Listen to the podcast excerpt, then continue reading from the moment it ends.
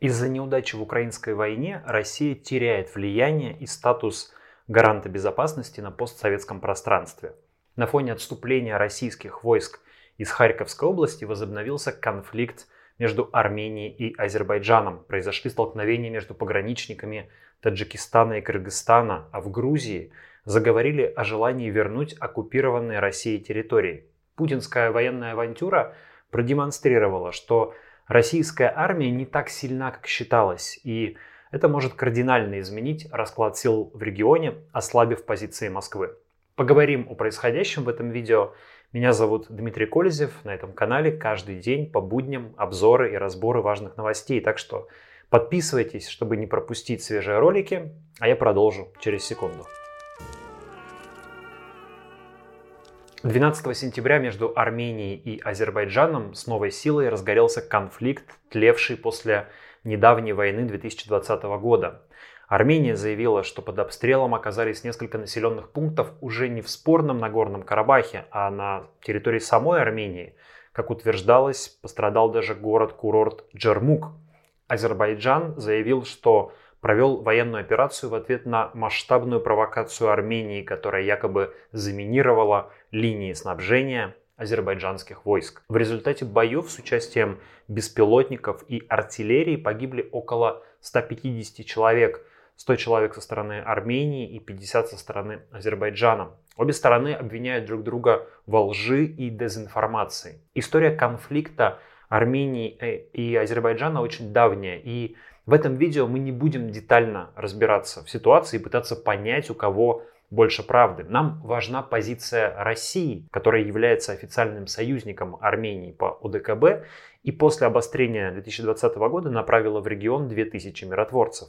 Премьер-министр Армении Никол Пашинян обратился в ОДКБ и в соответствии с четвертой статьей договора организации попросил считать нападение на Армению нападением на всех членов договора, что предполагает в первую очередь военную помощь со стороны России.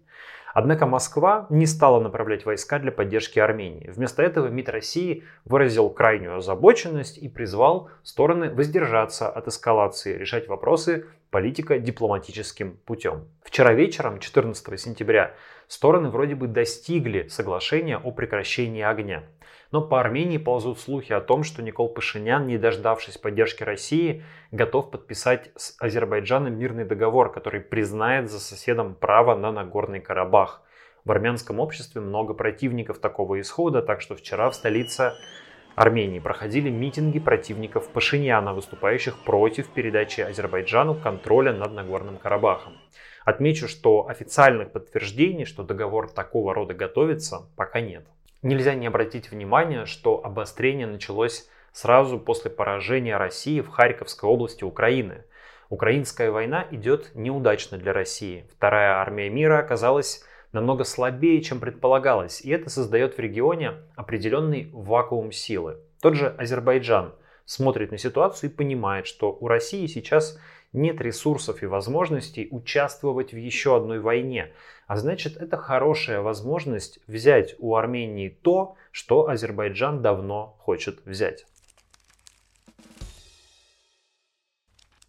Если мы еще немного отдалимся от карты, то увидим за Азербайджаном Турцию, стратегического партнера Азербайджана, который имеет свои амбиции в регионе. И эти амбиции конфликтуют с интересами России, ведь тюркский мир заходит на постсоветское пространство. И столкновение Армении и Азербайджана можно рассматривать как проявление и в такой плоскости.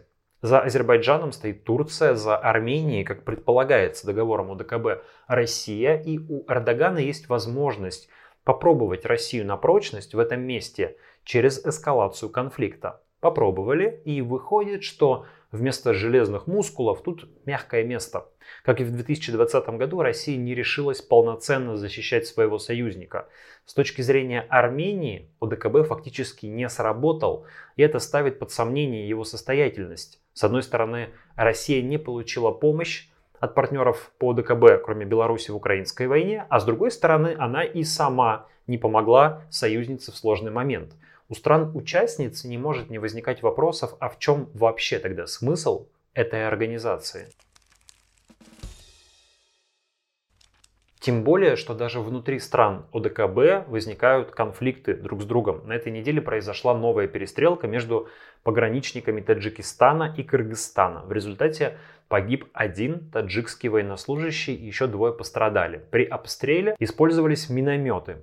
Обе страны входят в ОДКБ и по идее Россия должна выступать гарантом безопасности. Но стычки происходят нередко, так что безопасность это обеспечивается явно недостаточно. Тревожные для России звонки звучат и со стороны Грузии. Председатель правящей партии «Грузинская мечта» Георгий Кабахидзе заявил, что страна может провести референдум о том, стоит ли пытаться военным путем вернуть оккупированные Россией территории Абхазию и Южную Осетию. Это ответ украинским официальным лицам, которые призывают Грузию открыть против России второй фронт и, воспользовавшись ситуацией в Украине, вернуть те земли, которые Грузия считает своими. Конечно, слова Кабахидзе лишь политическая игра. Если бы Грузия сейчас всерьез хотела начать военный конфликт с Россией, она бы не выносила это на референдум, а действовала бы или, по крайней мере, готовилась к этому в режиме секретности. Однако слова Кабахидзе указывают на то, что в Грузии есть запрос на возвращение территорий и политикам приходится как-то реагировать на него. Пока еще в Грузии довольно лояльное России правительство, но нападение на Украину усилило антироссийские настроения, а неудачи Кремля в войне заставляют все больше грузинов думать, так ли опасна и сильна Россия, как представлялось им раньше. Начиная украинскую войну, Владимир Путин рассчитывал поменять политическое устройство глобального мира, повысив роль России и себя лично. Но ставка была очень велика, и в случае проигрыша в войне статус России в международной политике может не вырасти, а снизиться. Ее роль даже как региональной державы теперь ставится под сомнение. А значит, другие игроки, Турция, Китай, Евросоюз и США будут все активнее в постсоветской зоне, которую Россия считает своей. Можно сказать и по-другому. Путин хотел возродить СССР, но проигрывает, и распад Советского Союза этим, наоборот, завершается – или завершается даже более длинный период Российской империи. К сожалению, завершается трагически, с большой кровью, как часто бывало в мировой истории.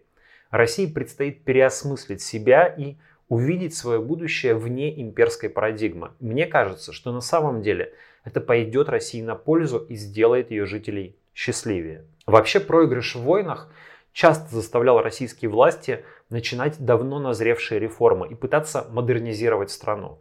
Так было после Крымской войны, так было после русско-японской. Из украинской войны тоже неизбежно придется делать выводы, но, скорее всего, уже не Владимиру Путину, а той власти, которая придет ему на смену. На сегодня это все.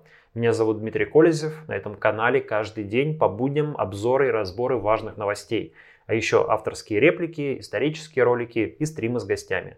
Подписывайтесь, чтобы не пропустить новые видео и помогайте проекту подписками на Patreon'е и Boosty, а также разовыми донатами по ссылкам в описании видео. Прошу прощения за сегодняшнюю запись, за качество звука, за картинку. Я в дороге, поэтому записываюсь в походных условиях. На сегодня это все. Пока.